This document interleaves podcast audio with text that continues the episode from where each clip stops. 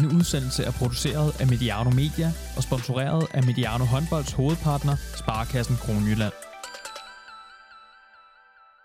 Det har været en lang sæson. Onsdag blev de sidste kampe i slutspillet afviklet, og vi kender nu de to semifinaler, som vi kan se frem til. Odense mod Herning-Ikast og Esbjerg mod Viborg HK. Det skal vi varme op til her sammen med vores faste eksperter på kvindesiden. Velkommen til Mediano Håndbold. Sidst havde vi quiz. Det er simpelthen droppet i dag, de her, fordi der gik for meget halløj i den. Så i stedet for så vil jeg bare byde velkommen til jer. Kasper Andersen, chef for PIS-siden på Shea og træner i Skanderborg håndbold. Velkommen til, Kasper. Tak for det. Og lad mig simpelthen starte med at sige tillykke. I den forgangne weekend var du og dine piger fra Skanderborg, der blev du danske mestre i U17-rækken i Næstved. Hvad var det for en oplevelse at være med til? Jo, men det var jo som sådan et UDM altid er en fed oplevelse. Det er dygtige unge mennesker, der er der, og en stor oplevelse for dem. Og så er der sådan en rimelig intens weekend, hvor man både selvfølgelig har meget fokus på det, man selv skal, men også har tre andre kampe med et fint niveau, man gerne vil sidde og se, så man er sådan rimelig meget på i løbet af sådan en weekend, men en fed oplevelse. Og det, hvis du sådan lige puttede dine, hvad kan man sige, talentbriller på, hvad så du så i både U17 og U19 i Næstved? Jamen altså, jeg synes, det var som det ofte er, ikke nødvendigvis altid det bedste håndbold, der bliver spillet i den weekend, fordi at der er så rimelig meget tryk på, og forventningerne de har til sig selv, og så videre på holdene, og i den alder, gør, at der er sådan en lille smule, at det er sådan en lille smule trykket, så jeg synes, intensiteten i kampen var fed. Jeg synes ikke nødvendigvis, det var det bedste håndbold, der blev spillet, men sådan er det ofte. Og så synes jeg desværre lidt, at nogle af kampene knækkede lidt for tidligt. Ikke kun dem, vi var en del af, men også nogle af de andre. Så man kan sige, der var vel en U19-finale, som blev vundet med en, og en U17-bronzekamp, som blev vundet med en, men ud over det, så var der ikke rigtig nogen kampe, som sådan i løbet af det sidste kvarter var specielt tætte. Og det var lidt ærgerligt, men ellers synes jeg, at der var meget fin håndbold og god intensitet i det. Og det er vel også færdigt at sige også til lytterne, I vandt jo også finalen, kan vi sige, meget, meget overbevisende. Hvad var det, der hvad lykkedes for dig som træner for jeres hold i den her sæson? Ja, altså der er jo ingen tvivl om, det skal vi også lige have med. Altså vi har et rigtig, rigtig, rigtig godt U17-hold i år. Så at vi vinder den weekend, behøver ikke nødvendigvis blive blæst op til, at det var nogen kæmpe stor præstation. Men der er ingen tvivl om, at måden vi gjorde det på, synes jeg, sådan på bagkanten var stærk. Jeg synes vi har en defensiv i år, som er, tror jeg, er hård at spille imod. Der er virkelig stor fysik, og det kan være svært at finde chancerne på det, og det kan godt ramme sådan motivationen en lille smule, det kan blive en lille smule hårdt mentalt at spille imod det. Og jeg tror også, det var det, der skete i finalen. Det var vel ret tæt det første kvarter, og så var der vel en periode, hvor det blev rigtig, rigtig svært for FIFA at finde noget offensivt, og så mistede de måske 10-15% af deres returløb, og så var der lidt lang vej hjem for dem. Og så synes jeg egentlig, der var mange, der i sommer mente, at der var for mange gode spillere, der var for mange profiler, der var alt muligt på det hold der. Men jeg synes, vi har formået, på trods af, at der er rigtig, rigtig mange store profiler, egentlig har fået sat et hold sammen, hvor de respekterer hinanden og arbejder sammen som et hold, og så smadrer de hinanden til træning 4 gange om ugen. Men når vi spiller om søndagen, så arbejder de i samme retning. Så det synes jeg faktisk, vi er kommet rigtig godt i mål med. Og uden at nævne navne, så kan vi da sige til lytterne, der var, som du nævner, nogle ret spændende spillere, som vi også her på kanalen glæder os til at følge i de kommende år. Tillykke, Kasper. Ja. En fornøjelse. Tak. Og Martin Albersen, landstræner i Schweiz. Vi skal også lige sige velkommen til dig. Tusind tak. Og tillykke til Kasper. Men Martin, torsdag i sidste uge, der blev der trukket løjet til november måneds EM-slutrunde, og dit hold, Schweiz, endte i gruppe A sammen med Norge, Ungarn og Kroatien. Det lyder nemt. Så nu kan du jo ved selvsyn få lov til at opleve Noémi Háfra og Camilla Mišević, som vi har talt så meget om her på kanalen. Men sådan helt overordnet, hvad siger du til den lodtrækning for dig og Schweiz? Jamen, det er jo næsten ligegyldigt, hvad gruppe vi kommer i, så vil vi være mega underdogs. Det er logisk. Vi er fuldstændig nye i det her setup med at komme til EM eller VM, så debutantrollen, den tager vi selvfølgelig på os. Vi skal spille mod Norge, som jeg ser som en af de tre hold, som kommer til turneringen som kæmpe favoritter. Jeg har jo førhen løftet sløret for, at Danmark går hele vejen, så det står selvfølgelig ved. Man kan sige, at Ungarn får jo en hjemmebane, og det gør de jo i kraft af, at Ljubljana, hvor man skal spille i Slovenien, er ikke ret langt væk fra Ungarn, og der kommer et hav af mennesker og støtter dem. Kroatien kender vi jo selv til, som du selv siger, at ekstremt spændende hold, som sluttede 3 til sidste EM, og vi glæder os til at måle os op mod specielt Ungarn, Kroatien, hvor tæt er vi på dem i forhold til for 1 til 2 år siden, og jeg tror, vi kommer meget tættere på. Og hvad skal sådan lykkes for dig? Hvor ser du sådan, jeg har sagt, mulighederne for en, ja, det som du nævner, vil nok blive betragtet som en overraskelse? Ej, det ville være en sensation, hvis Ungarn skulle tabe til os eller Kroatien. Det ville det.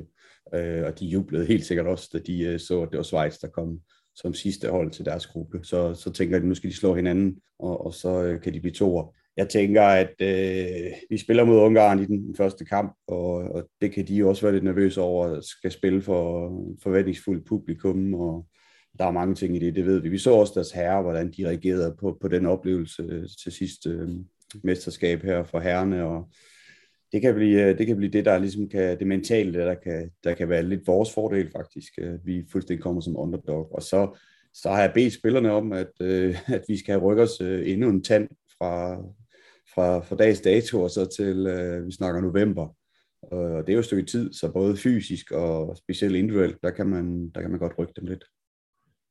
Og nu nævnte du jo, at du har kaldt Danmark som stor mesterskabsfavorit, men i hvert fald, at det er en slutrunde, der ligger godt til Danmark. Så Martin, du kan lige byde ind på, det kan Kasper bagefter også, på den danske lodtrækning. Danmark endte i gruppe B med Sverige, Slovenien og Serbien. Hvis vi starter med dig, Martin, hvad siger du til den lodtrækning? Jamen, det er selvfølgelig en når man kigger på Sverige og Slovenien på hjemmebane, og så Serbien, så er det jo en rigtig god pulje, men også bare at sige, det kan have, det har man set historisk, være en kæmpe fordel, og skal starte med hold, som er super dygtige. Og så kan man sige, så bliver I parret og skal over mod forventeligt Ungarn. Og jeg tænker, at Danmark bliver etter i den pulje, og så skal de over mod Ungarn, og så ser vejen jo ikke så slem ud alligevel. Så jeg tænker, det er ikke så dumt for Danmark. Jeg tror også, at Danmark er ved at have et niveau nu, hvor det er rigtig fint, at de bliver matchet fra starten af, og ikke skal spille 2-3 meget bløde kampe, og så pludselig performe, når de kommer videre derfra. Så er jeg egentlig enig i, at jeg tror egentlig, det er rigtig fint for Danmark, at de får noget modstand fra starten af. Så vi har stadigvæk noget god optimisme i brug, selvom nogen kaldte det for en skræk-lodtrækning, så ser jeg på jer, I stadig ikke er optimistiske på de danske vegne. Ja, absolut. Og det er jo det, at den bliver kaldt et skræklodtrækning, det tror jeg faktisk kan give lidt mere ro på det, fordi det er jo netop det, at der er jo ved at være et forventningspres også på Danmark nu, fordi de har leveret de gode resultater, de har, og de smadrer jo i puljen. Altså fuldstændig går til Rumænien og smadrer dem på vildeste vis. Så altså, det er jo selvforskyldt på den gode måde, at man har de forventninger, man har til Danmark, og det er klassehold, og har verdens bedste træner. Det kan ikke gå galt. Ja, det var jo lige før, at vores gode kollegaer her, Sonny Larsen og Færøerne, var den største forhindring for Danmark i forhold til gruppen til sidst her. Lad os hoppe til slutspillet og de her semifinaler, som vi talte om, og vi skal også lige kort vende nedrykningsspillet, man kan sige hele afslutningen på sæsonen. Og da vi talte sammen sidst, der var jeres vurdering jo, kan vi sige, meget tydelig. Der er 4 hold i toppen af dansk kvindehåndbold, og de 4 hold kommer også ret sikkert videre til semifinalerne. Og før vi lige går i gang, så kan vi også lige huske på, Kasper havde Tim Esbjerg som mesterskabsfavorit sidst, Martin havde Odense, det kan vi jo vende tilbage til. Men hvis vi lige starter med dig, Kasper, var der noget som helst, som overraskede dig i slutspilspuljerne her? Jeg synes også lige, vi er nødt til at huske, at vi blev bedt om at svare på, hvis der nu var nogen, der skulle presse i forhold til en semifinalplads, hvem det så var de 4 andre. Og der sagde jeg Nykøbing, og de er 1 point fra. Det synes jeg også lige er vigtigt at få med. Nej, det er der ikke som sådan. Altså, det overrasker mig måske en lille smule, at København står på 0, og Horsens står på 1, at de har været så langt fra at være med i spillet. Men ellers er der jo ikke noget, der overrasker. Så var det jo sådan, vi havde forventet at at se puljerne ende med de fire hold i semifinalerne. Så det er jo bare, som det altid er. Hvad siger du, Martin? Var der noget, der chokerede dig undervejs? Nej, det var der ikke. Jeg troede også, Horsens kunne, det snakker også om inden, at Horsens kunne drille de andre lidt, men det blev lidt mindre, end jeg havde forventet.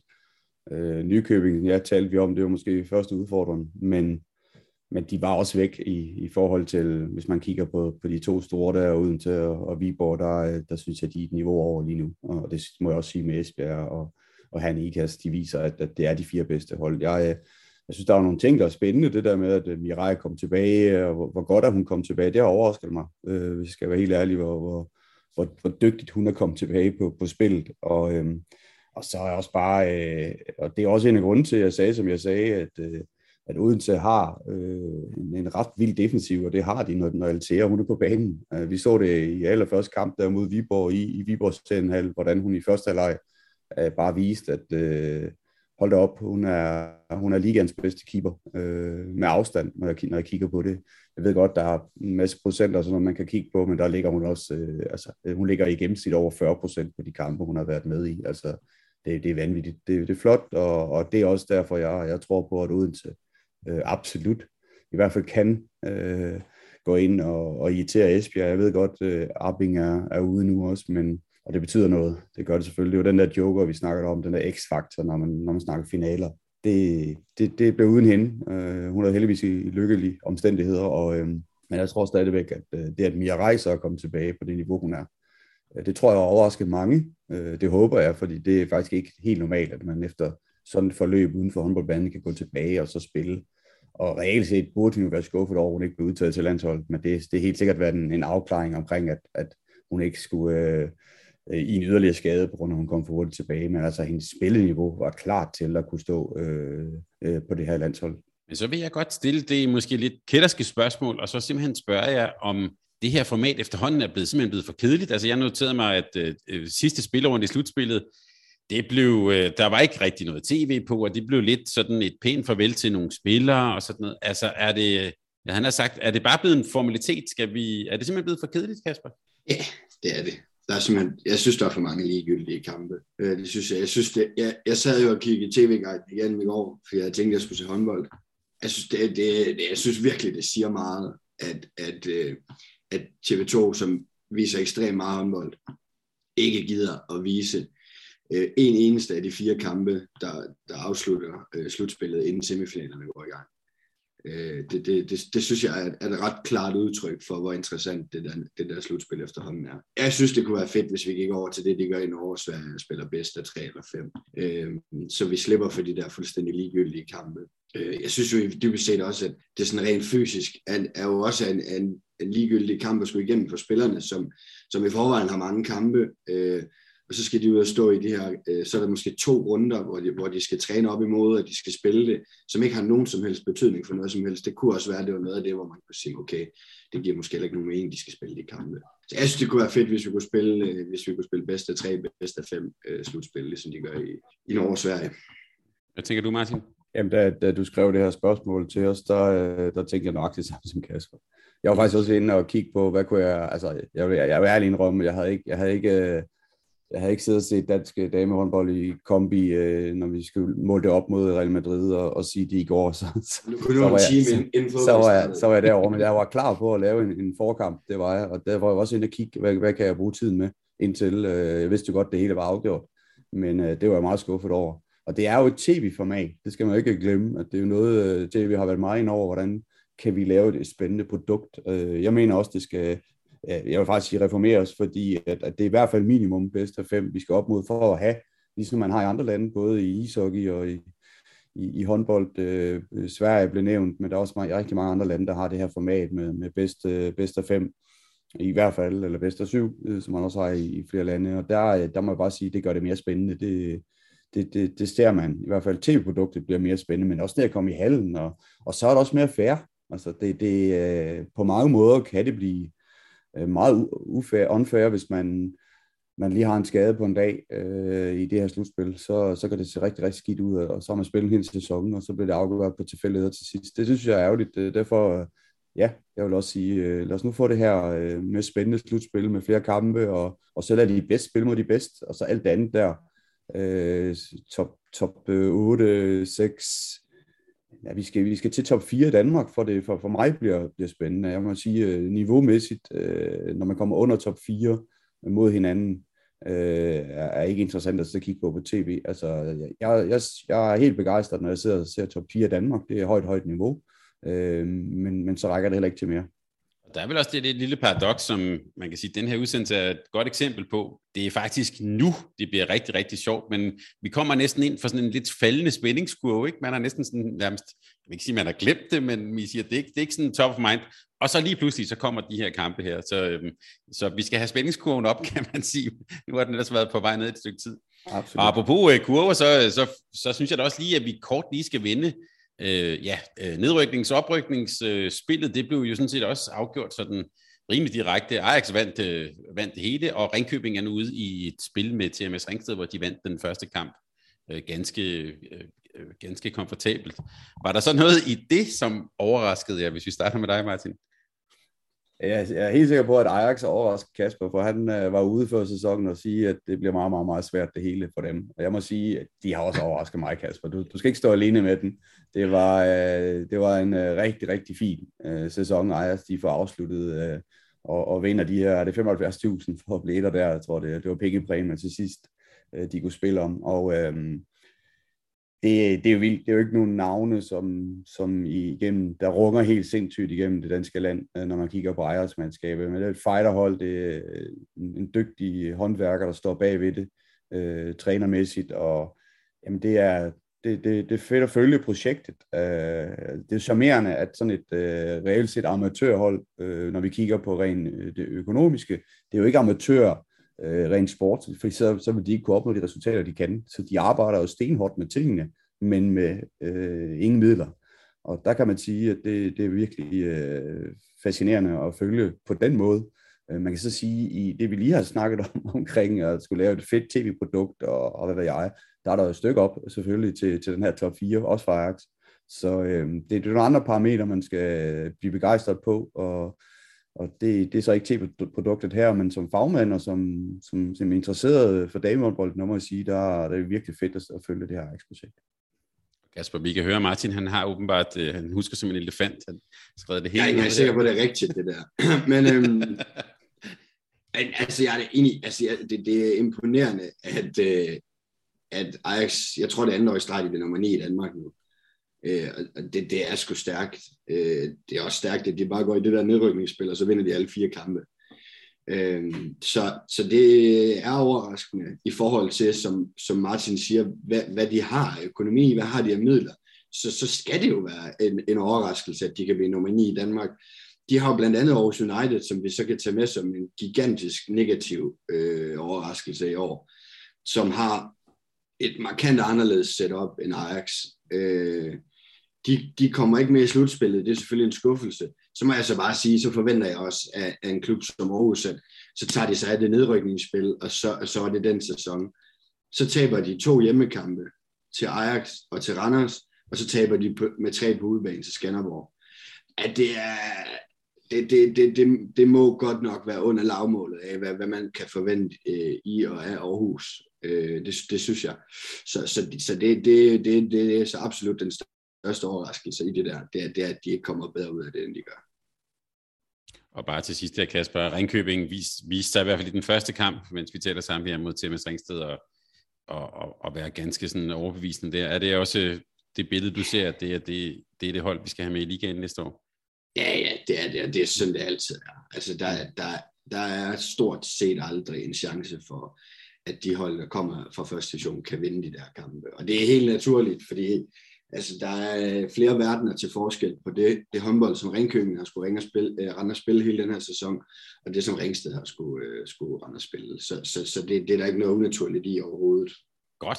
Så lad os vende os så mod, og apropos spændingskurven, mod de 4 hold, som nu skal ud og spille semifinaler.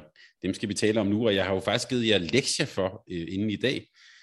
En lille øvelse for at beskrive de 4 hold, og det jeg har bedt jer om, det er at sætte et ord på spillestilen for hvert enkelt hold, og før vi gik på her, kan vi sige til lytterne, der var I som konkurrencemester straks ude i, om det måtte være mere end et år, og så videre. Så jeg er sød og blød, så det jeg jo gerne vil have, det er, at vi skal beskrive de to hold. Men hvis vi nu siger, at vi tager dem en for en, og så starter vi med Martin, og så kan Kasper fylde på, og hvis Kasper har mere end et ord, er det også okay. Så Martin, lad os starte med Odense. Hvad har du noteret dig omkring dem? Jeg har jo fuldt opgaven, så jeg har jo gået ind og sagt, at det er direkte. Jeg var også ude i, at det skulle have noget med defensiven at gøre, og grunden til, at jeg ikke siger forsvar, så er det fordi, at det er Altea, jeg ligesom vil nævne der, men det kommer vi ind på. Jeg synes, at det direkte kendetegner dem, og det er angrebsmæssigt, at jeg går ind og siger, at det er et hold, som for mig at se spiller meget mere direkte end de andre hold. Det handler selvfølgelig også om, at de har typerne som en Hauser, de har en Dione, de har en Mi, som går ind og har det her meget, meget direkte spil, som jeg synes, kigger på de andre hold, så er det nogle andre ting, som jeg vil sætte på ord der.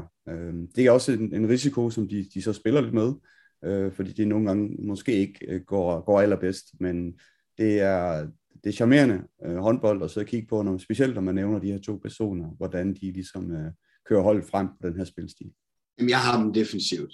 Altså, jeg synes, og den defensive Altea er jo ikke bare en del af, men omdrejningspunktet i. Altså, jeg tror, hvis Odense skal blive danske mester, så skal det være i den ende, de afgør det. Jeg synes, de har, som Martin sagde tidligere, den bedste målmand i ligaen. Og jeg synes, de dækker godt op. Jeg tror, at de måske offensivt kan blive ramt en lille smule af, at jeg tror, de kan få problemer med at lave mål nok for distancen nu, hvor de ikke har Lois Abing med. Så jeg tror, at de skal stå en meget, meget solid defensiv, og det synes jeg også, de har gjort. De har også klart den bedste defensiv i ligaen, så mål på mål lukket ind i snit i hvert fald.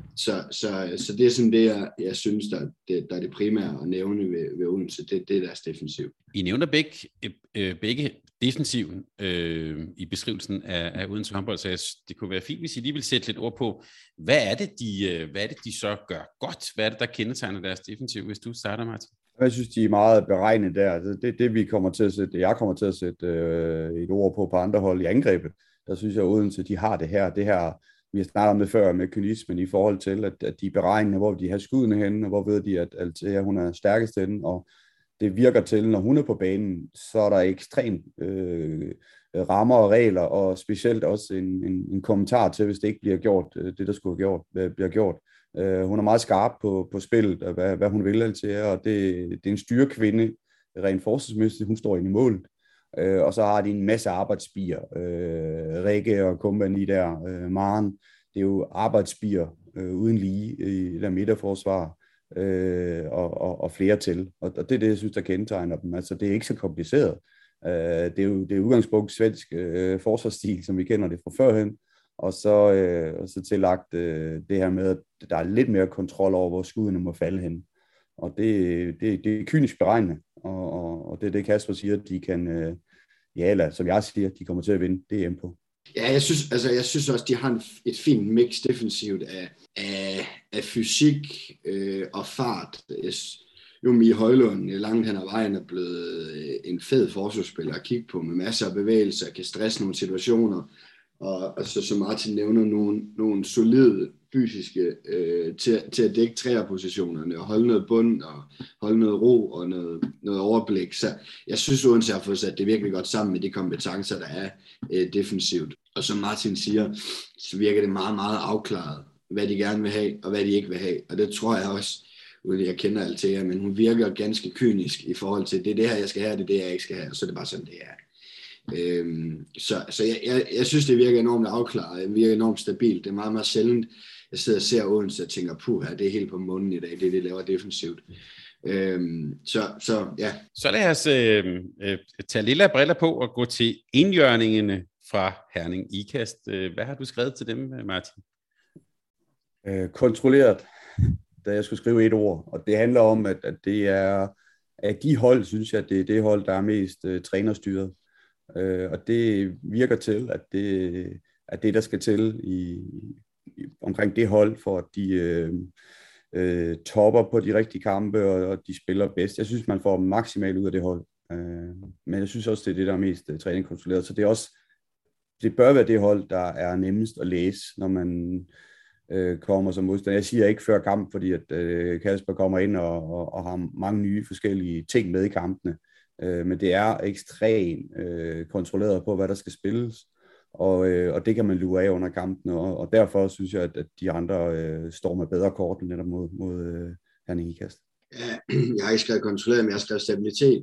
Jeg synes, at HH gør det virkelig, virkelig godt. Jeg synes, de gør det fint i begge ender. De har færrest tekniske fejl i ligaen. De har den tredje bedste defensiv, tror jeg. Laver fjerde flest mål. Jeg synes, det der kan blive udfordring for HH, det er, om de kan ramme et topniveau, der kan gøre, at de kan slå Odense og Esbjerg. Men jeg synes det er sjældent, de sådan er helt ved siden af. Jeg synes, det virker stabilt, og som Martin siger, så virker de også enormt afklaret i, at det, som Kasper gerne vil have, det er også det, de gør. De sådan bryder sjældent ud af det. Det virker meget. Også egentlig forholdsvis offensivt, i hvert fald forholdsvis simpelt sat op. Når Julie Scaglione, hun kommer ind, så blæser hun ned i hovedet på den korte træ, og det gør hun hver gang. Når Bakke rydder inden, så spiller vi sådan her. Altså det virker ret afklaret i forhold til, når det er dem her, der er der, så gør vi det her. Så jeg synes, de virker stabile. Jeg kan tvivle på, om de kan komme op og ramme et niveau, hvor de kan slå Odense og Esbjerg. Men jeg synes, det er en sjov pointe, du siger, eller I begge to ind på det der med det trænerstød. Gør det så også, at de er nemmere at læse, også når man har spillet mod dem en del gange? Det er det, jeg tror, der er udfordringen, når vi snakker om top-top-kampen. Vi får det nok allerede se her næste weekend, når vi skal se dem i Final Four europæisk. Når der kommer også nogle andre hold, som spiller på meget, meget højt niveau, jamen så ser man så, om det er for nemt at kortlæse eller ej. Og Det glæder mig til. Det er jo stabilt. Altså, det er jo det, at som Kasper siger, og som jeg prøver også at komme frem til, det er, at hvorfor er det, at de er så gode, som de er. Og det handler om, at de har det godt i de rammer, som Kasper har udstukket. Og så kan man bare sige, om det er så nok til, at de selv på banen nogle gange kan sprænge nogle rammer. Altså, de har jo absolut spillere, der kan sprænge rammer, men det er et spørgsmål, om de føler, at de er klar til det endnu, fordi det er nok det, der skal til, når man skal vinde de aller vigtigste kamper der mod Odense til at starte på, og så måske Esbjerg senere, jamen så er det jo absolut noget med, at der kommer noget kreativitet også, som er lidt uventet, eller så bliver det for nemt at læse, og der bliver brugt rigtig mange timer på at forberede sig på hinanden, selvfølgelig godt det. Kasper kommer med nogle nye forskellige ting i kampene, rent taktisk, men det er mere det individuelle, hvor jeg godt kunne tænke mig, at der på et tidspunkt kom noget, hvor man blev virkelig overrasket. Er du enig, Kasper? Ja, det er jeg. De kan selvfølgelig sagtens forberede nogle nye træk, hver gang de kommer, men der er ingen tvivl om, at det de gør 80% af tiden, hvis de har gjort det hele vejen igennem, og de modstanderne ved, at de holder sig til det, så er det klart, så kan man lukke ned for rigtig meget, og så er spørgsmålet om det, der så er tilbage, som man ikke har kunne forudsige, det er nok. Og jeg er enig, altså, de har jo en spiller i Simone Petersen, som i den grad godt kan løse på situationen, når hun står i dem, og er kreativ nok til det, og kløgtig nok til det. Og det kan også være, at de bare bliver presset i at skulle det, ude i at skulle det, i de kampe mod de topholdene. Og så må vi jo se, om de så kan det, når de står i det. Indtil videre er jeg simpelthen nødt til at sige, at jeg synes, det her går væsentligt bedre end quizzen sidst. God øvelse, og I er også I rammer både gode ting, og jeg hører jeg også sige, at I er nogenlunde enige faktisk, I selvom ikke bare de samme ord. Så lad os, må jeg spørge til, om det er sarkasme eller ironi, du prøver at føre der? Det var faktisk et forsøg, selvom det måske gik dårligt, et forsøg på ros og anerkendelse. Tak for det. Du ved, man vil jo gerne rose det, man gerne vil have mere af, så det var det, jeg prøvede. Og med de ord, så lad os tage hervejen op til Domkirkebyen, Viborg HK, Martin, en klub, du kender rigtig godt. Hvad for nogle ord har du, eller hvad for et ord har du sat på dem? Jamen, jeg har jo sat det der ene ord, der hedder Turbo Gigante, hvis man kan huske den gamle serie. For mig var det ord, der falder mig ind, når jeg ser dem. Det er ikke altid, det lykkes, men det er det hold, som kan skyde kanonen absolut hurtigst afsted, hvis man kigger på dem i de der kampe også. har de slået Esbjerg på det, vil jeg mene, før ved virkelig at byde alt ind i kontraspillet. Så skal de have forsvaret, og de skal have held, og de skal have alle de her ting, for at det skal kunne lykkes for at også kunne gøre det igen, men det er det, de byder ind med. Det bliver kontraspillet. Jeg kunne godt tænke mig, at den her hurtige midte, som er tilladt, at den bliver kørt ind på samme høje niveau som selve kontraspiller i Viborg, så tror jeg, at de to bedste hold i Danmark, de vil få rigtige problemer med dem. Il tempo gigante, det her med har vi, jeg har allerede, den skal jeg ud og finde et billede af til, når vi lægger på SoMe, det kan jeg love dig, tak. Kasper, hvad har du skrevet om Viborg HK? Jeg har ikke skrevet det samme, men altså, jeg har også skrevet kontra. Altså, for mig er der heller ikke nogen tvivl om, at hvis Viborg skal være gældende i de kampe der, så skal de lave en hel del mål på kontra. Men jeg synes også samtidig også godt, man kan sige Kristina Jørgensen. Jeg synes, at det har vist sig i de her seneste år, at når Kristina Jørgensen piker og virkelig spiller på top, så har Viborg også en chance. Men hvis ikke hun gør det, så har de det simpelthen for svært. Så jeg synes lige så afgørende som kontrafasen, at det er Kristina Jørgensen også. Der er dygtige spillere omkring hende, og jeg synes, det virker som om, at de er afhængige af, at hun virkelig spiller på det topniveau, hun har, hvis de skal kunne slå de bedste. Så lad mig lige spørge omkring Kristina Jørgensen, for det er jo ikke nogen hemmelighed for lytterne her, at Martin er glad for Kristina Jørgensen, og vi har også omtalt hende rosende her. Men så vil jeg mig stille det kritiske spørgsmål. Er det også nogle gange for chancebetonet, eller altså for stort forskel på top- og bundniveau? Altså det bliver, hvis det er hende, det afhænger af, så kan man sige, så kan vi slå en krone, og så kan det blive blat eller krone. Ja, altså, der er nogle gange for store udsving, det synes jeg, der er, men jeg er ikke sikker på, at jeg synes, det er Kristina Jørgensens skyld, sådan direkte. Jeg synes også, jeg har set kampe, hvor jeg har siddet og tænkt, nu også fra bænken, nu gør I det for meget til Kristina Jørgensen og for lidt til Viborg. Altså, alt lå på hendes skuldre, og det var ikke noget, hun bare altid tog, hun fik det også. Altså, hvor jeg nogle gange havde det sådan, der er fine spillere på begge sider af hende, hvor man måske skulle have sat det lidt anderledes op. Så ja, det synes jeg nogle gange, men omvendt har det også sådan, når vi kommer hertil nu, så er de afhængige af det. Men jeg synes, de har gjort det ekstremt meget, Kristina Jørgensen, hvor jeg måske havde forsøgt nogle gange at flytte fokus en lille smule væk.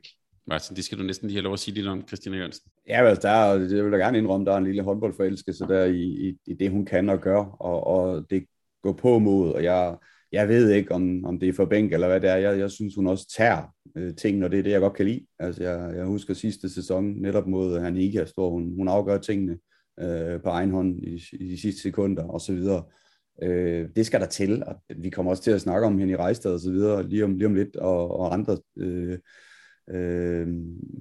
Frøken Rej skal også være på top osv. Der er jo de her spillere, som klubberne har, som skal være absolut på top. Og det er jo der, hvor vi måske, når vi snakker Herning-Ikast, der har vi ikke lige den der, hvor vi siger, wow, hun kan afgøre det angrebsmæssigt på egen hånd. Det føler jeg i hvert fald ikke. Og der synes jeg, der har vi på de andre hold, de der ener der, som er helt unikke, og der er en grund til, at Mets har gjort alt i verden for at få en trukket til. Jeg synes også, at Viborg er afhængig af den. På den anden del, hvis vi skal have kontraspil med osv., så skal Anna Kristensen være på det niveau, som vi har set i par af de her sidste kampe, hvor jeg har været begejstret. Hun har været tilbage. Før sæsonen, både Kasper og jeg udråbte hende jo til at være en af dem, der kunne trykke mest på duellen, der er top-målvogter. Altså, vi var meget begejstrede for hende i sidste sæson. Hun har været lidt op og ned, synes jeg, i denne. Men hvis hun er sådan en, der slår til, når det gælder, bedst når det gælder, jamen så kan det blive et meget, meget vigtigt våben også for Viborg, at den her unge pige målet, hun byder sig til sidst, netop på kontraspil, som kan blive så vigtigt for dem. Men Christine Jørgensen er en fornøjelse selvfølgelig. Det har også været svært at shine som målmand i den danske liga med den måde Altea, hun har stået på. Altså, det er næsten svært at overgå. Lad os bare lige blive så lige ved Anna Kristensen, fordi jeg har da set et par tv-interviews med hende, hvor hun var sammen med Susanne Munch-Hvidtbæk sådan... vil jeg næsten sige, måske næsten lidt hård ved sig selv, altså at det var meget, at hun ikke havde levet op til egne forventninger og sådan noget. Har hun været for hård ved sig selv, Kasper? Det er jo sådan, de er. Altså, det er jo ikke kun hende. Altså, de har jo generelt set skyhøje forventninger til sig selv, og jo ofte også måske urealistiske forventninger til sig selv, mange af dem, specielt når de unge. har urealistiske forventninger. Så nej, det tror jeg ikke. Altså, det er jo også en læring. Jo ældre de bliver, jo bedre bliver man også til at sætte forventninger og så videre til sig selv. Så det tror jeg egentlig bare er ganske naturligt og forventeligt, at den 3-4 dårlige kampe i streg, så står der en, jeg kan ikke huske, hvad hun er nu, 21 eller sådan noget, 22, og dunker sig selv oven i hovedet. Det er der bare noget, altså, det er sådan, det er. Det er hun langt fra den eneste, der gør. Og man kan også sige, hvornår er det for meget, Kasper? Hvornår, altså, vi elsker agerighed. Vi laver ikke andet i ungdomshåndbold og prøver at fremelske agerighed. Jeg har også et par unge piger herhjemme, som har det samme, eller jeg kan da huske min egen opvækst, at det var aldrig godt nok. Og den agerighed, tror jeg også, der skal til. Ja, det plejer bare at sige, hvis du har 16 træninger på en måned, og du går hjem 16 gange, og føler, at du har været dårlig, så er vi nødt til at prøve at snakke om de forventninger, du har til dig selv, fordi altså, så hvis det er der, man er, så er man nødt til at prøve at afhjælpe det, fordi så bliver det jo et gigantisk problem. Men det er klart nok, selvfølgelig skal man have lov til at være skuffet over sig selv og hård ved sig selv, hvis hun har stået en dårlig i en måned. Altså, det er der ingen tvivl om. Godt, så mangler vi Tim Esbjerg, og her laver jeg lige en terrorudskiftning, fordi jeg synes, det er helt rimeligt, at den får Kasper lov til at lægge ud på. Kasper, hvad har du på om Tim Esbjerg? Flad angreb. Altså, og det bliver jo sådan meget konkret, ikke? Men jeg synes, Esbjerg har udfordringer defensivt derovre, det må jeg bare sige. Jeg synes ikke, de har stået defensivt, som jeg havde forventet. Jeg synes, de har heller ikke den bedste målmand i top 4 inde bagved. Jeg synes, at de spiller ekstremt godt angrebshåndbold, og er også det hold, der laver flest mål i ligaen i år. Så ligesom jeg sagde for Odenses vedkommende, hvis de skal blive danske mestre, så tror jeg, at det er defensivt, de sådan primært skal vinde det. Hvis Esbjerg lige skal blive danske mestre, så skal de lave mange mål. Og det har de også mulighederne for, med, sådan som de har spillet indtil videre nu. Og så er det jo så et spørgsmål, om de får tryllet en højrefløj frem til de semifinaler og finaler, eller om hun bare ikke er med, fordi det er klart nok, at de har løst det godt indtil videre, synes jeg. Man har set dem spille uden højrefløj, men der er jo ingen tvivl om, at det er en udfordring. Jeg har også været vildt begejstret for det angrebsmæssige for Esbjerg, og jeg synes, de der har den der kynisme, som vi to, Thomas, også talte om i sidste sæson i forhold til Champions League, der manglede. Den har de fået, og de taler også om det nu, kan jeg se, at de skal være mere kyniske hele tiden. Og det er også nemmere, når man så får en Henny Reistad til, som i liga og i Champions League ligger på procenter, som man kun ser på fløjspillere. Altså hun er den, der har absolut bedste procenter i danske liga. Hun er omkring de 74% på udnyttelse, og hun har kun 26 straffekast. Det er vanvittigt. Altså det er... En ting er, at hun scorer med et havremål, men at hun ligger på sådan en udnyttelsesprocent, det er jo selvfølgelig det, der gør hende til PT1, eller måske verdens bedste. Det er altid, når vi siger det der med verdens bedste, så skal vi have set alle kampe, og så skal vi have set alle ligaer, og så skal vi virkelig have overblik, og det har vi ikke på det punkt. Der kan sagtens være nogle andre, der ligger på samme niveau lige nu. Og der vil jeg bare sige, at det er begejstrende, og det er kynisk, fordi at de chancer, hun får, dem smider hun bare i kassen. Og det kendetegner Esbjerg. De skal ikke bruge så meget, kan man sige, skudforsøg, som de andre hold skal, fordi de har de der høje procenter. Og det er faktisk procenter, man ser på landshold. Og det er lidt spændende, det mentale i det, hvordan landsholdsspillerne kan ligge på de her høje procenter. Der ser vi jo fløjspillere på 70%. Der ser vi jo ekstrem udnyttelsesprocenter i de der 14 dage, 3 uger, de nu er afsted, og der kan de holde koncentrationen til det. Og så kommer de hjemme i liga, og så ser vi jo, at den der er tættest på, tror jeg, det er 10% mindre end danske liga, når vi ser udnyttelsesprocent. Men jeg synes også, Tim Esbjerg, lidt ligesom vi snakkede om med HH, jeg synes også, deres angreb, det er meget opsat, det er meget afklaret, det er de her situationer, vi skal have.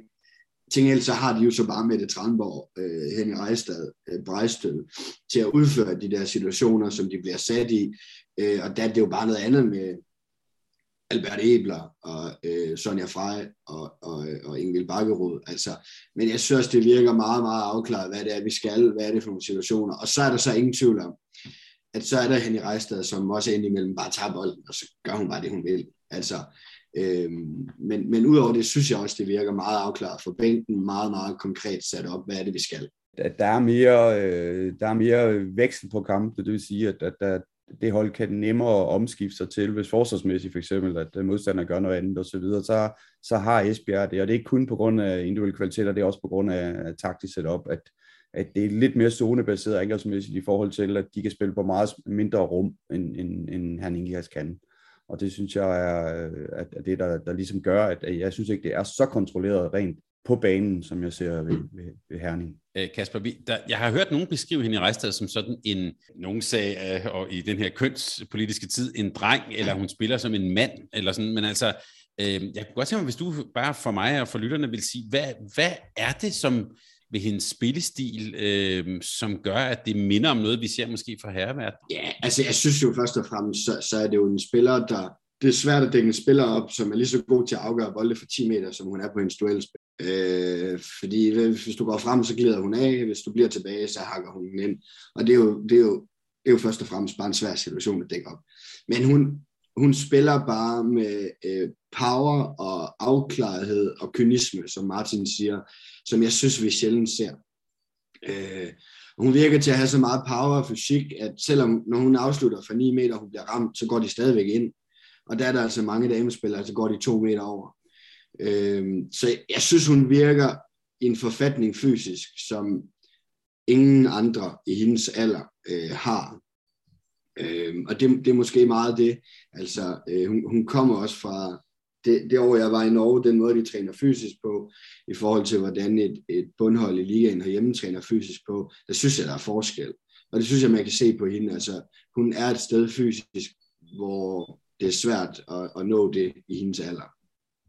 Men er det, hvis du sådan skal være meget konkret, er det styrke i overkroppen? Er det core? Altså den power, hun kommer med, hvor ligger den, havde han sagt? Nu er jeg hverken fysisk træner eller fys, men hun virker jo ekstremt stærk i sin kropstamme, i hendes core. Altså den måde, hun kan tåle fysik på i hendes afvikling af skud og sådan noget, det synes jeg er sjældent, jeg ser det. Ja, hun er atletisk, og det er den power, hun kommer med, og der vil sige, hun er jo nok, altså hvis skulle man vinde en 10-kamp af de håndboldspillere, vi har i ligaen, så vil hun vinde på grund af, at hun har det hele med. Altså det er ikke kun kort, det er det hele kroppen, den er bygget perfekt op til det, hun bliver udsat for det bliver hun jo også. Og så er der stadigvæk også ved hende den her skadesrisiko, som alle, uanset om du har den perfekte krop, jamen så kan du komme ud på de her kropsskader og så videre. Så det er en pige, der er blevet kørt godt frem fysisk i forhold til det tryk, der kommer på hende, både på klubhold og landshold og Champions League og hvad hun ellers skal udsættes for. Tak for jeres ord her, og hvad der måske er endnu bedre, det er, at nu har I jo legnet også den her duel, vi startede med, Odense mod Esbjerg, hvis det bliver det er jo en defensiv mod den bedste offensiv, det kan man sige, deri ligger også en fantastisk historie. Vi har også et hold, der er stabilt kontrolleret, og så har vi den her kontraraket Il Tempo Gigante, som måske kan lave ravage i det hele.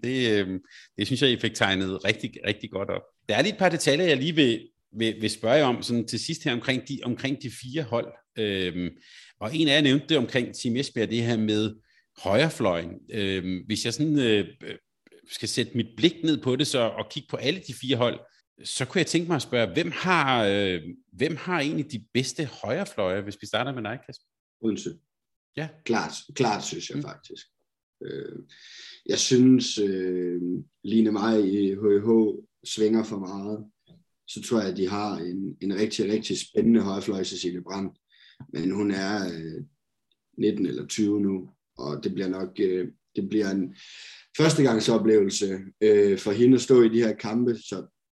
Så hende skal man nok i hvert fald ikke lægge forventningspresset på. Esbjerg har jo ikke nogen. Viborg synes jeg også halter derovre, så jeg synes, at Odense har klart det bedste højrefløj. Så Martin, apropos din evigt tilbagekommende kynisme her, er det der, man simpelthen skal være, der skubber vi bare ind, eller hvad? Ja, jeg må jo bare sige, når jeg sidder og kigger i Champions League og så videre, jeg tænker ikke, at Rumænien sidder og lytter med her, men altså, det er meget en gåde, at man kan blive ved med at stå så bredt, som man gør i forsvarsmæssigt i Bukarest. Det er vanvittigt. Så Ja, det skal man, og hvis de ikke får den her højrefløj med, så burde de heller ikke kunne blive danske mestre med det handicap, det nu er. Det er klart, at Odense har ikke har, som har spillet eventyrligt, kan man sige, i de sidste kampe her, i forhold til, hvad også forventningerne er, ikke? Og så har de også en Folbæk, som gør det rigtig, rigtig fint. Så duoen der er dygtig, og for de andre hold, der er det simpelthen for ungt eller for ustabilt. Altså det er sådan noget med 1/4, som vi sidder og kigger på i de sidste par kampe her for HIH, selv en dansk landsholdsspiller, ikke? Det er ikke godt nok, hvis man vil mænge sig blandt de allerbedste. Så ja, du kan kalde det kynisk, du kan kalde det effektivt, det handler om træning. Altså det er faktisk ikke så svært at score mål for den der fløjposition, hvis man har nogle indkodinger omkring, hvor skal man ramme hen i forhold til målvogterne i forskellige situationer. Det er der masser af forskning på, som der var en masse, der kunne få gavn af. Begge Odenses højrefløj, de har været førstevalg på de andre hold. Så klar pil op der. Så det sidste spørgsmål, jeg vil stille omkring holdene på den måde, det er, hvis vi så kigger ud på bænken, ud til trænerne, og i bænken også til holden, hvem af dem har sådan mest i værktøjskassen? Nogle gange ser vi jo nogen, der kommer med noget nyt, eller overrasker lidt, eller kommer med noget. Kasper, hvem har mest i værktøjskassen af de fire hold? Altså, hvis jeg sådan skal kigge på de fire trænere, som står, jeg synes Jesper har vist i de år, han har været i Esbjerg, at han er dygtig til at omstille sig, og at han har en hel del tanker og ting i værktøjskassen. Så umiddelbart vil jeg sige Tim Esbjerg. Ja, men det er verdens bedste træner. Mm. Så er der ingen tvivl om, at Jesper kommer med en helvedes masse selvtillid også, og tro på tingene, og den uro, der har været i de foregående sæsoner i Esbjerg omkring specielt Champions League-mæssigt, men også generelt, synes jeg, han har været mere nervøs end som så. Der har han fået en ro nu, både på det danske damelandshold, der har givet ham noget ro, de her resultater, og det har det også gjort på klubholdet. Han er meget mere rolig på tingene, når vi snakker det håndboldfaglige. Og der ligger han absolut lunest i sving, når vi snakker om de fire trænere, men jeg vil også bare sige, at Giglø har gået lidt under radaren også. Han kandiderede altså også til årets træner sidste år, i mine øjne. Det gav jeg ham også, så vidt jeg husker. Mm. På grund af, at så nemt er det heller ikke med sådan en flok gode spillere at få det til at fungere. Og det har han altså formået. Han har måske lidt mere indbygget temperament. Det kommer måske ikke sådan helt ud, men man ser, at han bobler og syder, og det tror jeg er godt for den trup. Og han er også god til at finde løsninger, og står med også ekstremt meget erfaring, både for landshold og klubhold efterhånden, hvor han kan byde ind med, når det spidser til. Så ja, trænermæssigt der er det Jesper, der lige nu er en my foran, men jeg ser, at han bliver godt fulgt op af alle sammen. Altså Kasper er også en hamrende god træner, men har ikke de midler at gøre med, som de andre har. Godt. Jeg hører jer på alle måder sige, at vi kan se frem til spændende semifinaler. Man kan også sige, at sidste år, de slutspilskampe der, som semifinaler, finaler, bronzekampe, var jo en fornøjelse at følge. Så bare her til sidst, så tager vi lige en runde med jer begge. Vi kan starte med Kasper. De to semifinaler, så den helt overordnet, Kasper, hvad forventer du dig af de opgør, de matcher på kampe, vi skal se der? Jeg forventer egentlig, som Martin også tidligere sagde, nu top 4 i Danmark, det er højt niveau. Så jeg forventer semifinalserier på et højt niveau, og så har jeg også to sådan forholdsvis klare favoritter, selvom Line Havstad ikke mener, at Tim Esbjerg nødvendigvis er særlig store favoritter mod Viborg, så har jeg to favoritter, men det er også to hold, hvor jeg tror, at de kan udfordre dem. HIH har klart det laveste antal af tekniske fejl, og kommer ikke til at forære noget til Odense. De skal selv tage det. Viborg har en kontramaskine, som kan gøre dem aktuelle i alle kampe, hvis de rammer det. Så jeg forventer to kampe eller to serier på et højt niveau, hvor både Viborg og HIH har på dagen det, der skal til for at kunne udfordre, og så er spørgsmålet, om de har det over flere kampe. Ja, og erfaringsmæssigt og traditionstro, kan man sige, så er det bare sådan, at holdene stepper op, når det gælder, og det er specielt på målvogterpositionen, der vil vi så se, at der bliver steppet helt vildt op her til de sidste kampe. Der har sådan været lidt søvndysende, kan man sige, et slutspil, og nu stepper de så op til det helt store. Det har været sådan de sidste mange sæsoner, og apropos vores snak om, der skal ske noget nyt. Det er måske lidt usundt, at man kan vente til allersidst, og så kan man bare steppe op. Og vi vil blive overrasket over, hvorfor har det ikke gjort sådan hele sæsonen. Det er jeg ret sikker på, at vi vil sidde og snakke og tale om bagefter, at hvorfor gjorde det ikke sådan hele sæsonen, fordi det er jo vanvittigt flot. Så det glæder jeg mig til at se. Jeg har det ligesom Kasper, at de to udfordrere der, de kan blive spændende, hvor jeg ser Viborg faktisk som den største udfordrer, og det er ikke for at drille Kasper i forhold til det her med DM til Esbjerg, men det er mere i forhold til, at jeg ser, at de har mere X-faktor. Herning-Ikast spiller, og de vil altid være dem, som taber mindst til de bedste hold, fordi de er så stabile, som de er. Men for at kunne slå de bedste hold, der er man nødt til at lave noget unikt indimellem. Og der ser Viborg som dem, der kan byde frem med det. Med mindre at Esbjerg eller Odense ligesom går ind og underpresterer, men det kan jeg slet ikke forestille mig. Og nej, jeg er ikke uenig i, at Viborg er den største udfordrer. Men det er også fordi, jeg synes, Viborg har noget mere at komme med, end HIH har. Altså, hvis Viborg havde mødt Odense, og HIH havde mødt Tim Esbjerg, så har jeg også stadigvæk synes, at Viborg var den største udfordrer i forhold til at tage en finaleplads. Ja, lige præcis. Men jeg synes også, og det skal jeg være den første til at erkende, jeg synes, der er to bekymrende ting i forhold til Tim Esbjergs chancer for at blive danske mester. Den ene er højrefløjten, har vi snakket om, og den anden er keeperne. Jeg synes, Tim Esbjerg har det svageste målmænd i top 4 i den her sæson. Rikke Poulsen ligger på 9. plads. Så er der det med Rikke Poulsen, at hun kan nogle gange trykke på en knap, og så kan hun stå rigtig, rigtig godt. Og det tror jeg også gerne, Tim Esbjerg synes, at det må hun måske også gerne gøre nu. Fordi sådan som de kommer ind til semifinalen, så synes jeg, at Tim Esbjerg står svagest på den position. Og det er unægteligt en position, som vi har set afgøre et hav af afgørende og store håndboldkampe. Det synes jeg faktisk er en lille smule bekymrende på Tim Esbjergs vegne. Men det var det, jeg mente med, at vi ville blive overrasket over, hvorfor gjorde det ikke sådan hele sæsonen. For jeg synes, vi har set Rikke gøre det i Champions League, hvor det har været på et niveau, hvor vi bare har tænkt, wow. Hvor man så i en hjemlig liga har tænkt, det var der noget af en sovepude.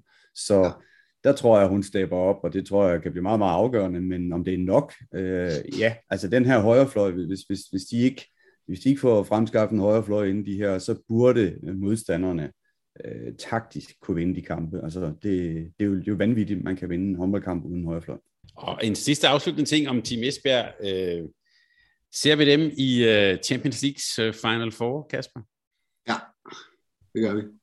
Med det udgangspunkt, de har givet sig selv for den første kamp, så skal de i Final Four nu. Det kan der ikke være nogen tvivl om. Altså, jeg vil også sige, at jeg har fået en invitation derned til at komme ned og se et live, hvor jeg forventer absolut at skulle se Esbjerg. Det har jeg også sagt til Thomas Hylde. Det er sådan, det må være. Og det må også sige, hvis man kigger på den første kamp, så jeg ved godt, at det er en lille marken, men de vinder, og de vinder på udebane, og så skal favoritværdigheden også være ved dem, og troen på, at de går videre, skal også være der for både Kasper og jeg selvfølgelig. Vi kan sige, der er lagt op til et par klassiske opgør. Brest-Britannia gør er spillet udgjort i den første. Vipers ser ud til at klare det godt, og Mets er videre. Så vi ønsker Esbjerg alt muligt held og lykke også med det opgør. Martin og Kasper, tak fordi I ville være med her. Selv tak. Selv tak. Og jeg vil gerne gentage min ros. Jeg synes faktisk, I var rigtig gode. Så det var en fornøjelse, og den lille øvelse her, den fungerede væsentligt bedre end quiz. Så det kan vi også. Den er nu skrevet på repertoireet herhjemme i værktøjskassen. Den har vi også til en anden god gang. Tak for det, og vi glæder os til at følge slutspillet. Tak for det, de her. Tak for det, Thomas. Tak fordi du lyttede til en podcast af Mediano Håndbold. Hvis du kunne lide udsendelsen, så husk at abonnere på Mediano Håndbold, der hvor du hører podcasts. Så får du den seneste udsendelse serveret direkte til dig. Du må gerne fortælle dine venner om os, og husk at følge os på Facebook, Twitter og Instagram. Mediano Håndbold kan lade sig gøre, takket være Sparkassen Kronjylland. Vi har gået hånd i hånd siden foråret 2018.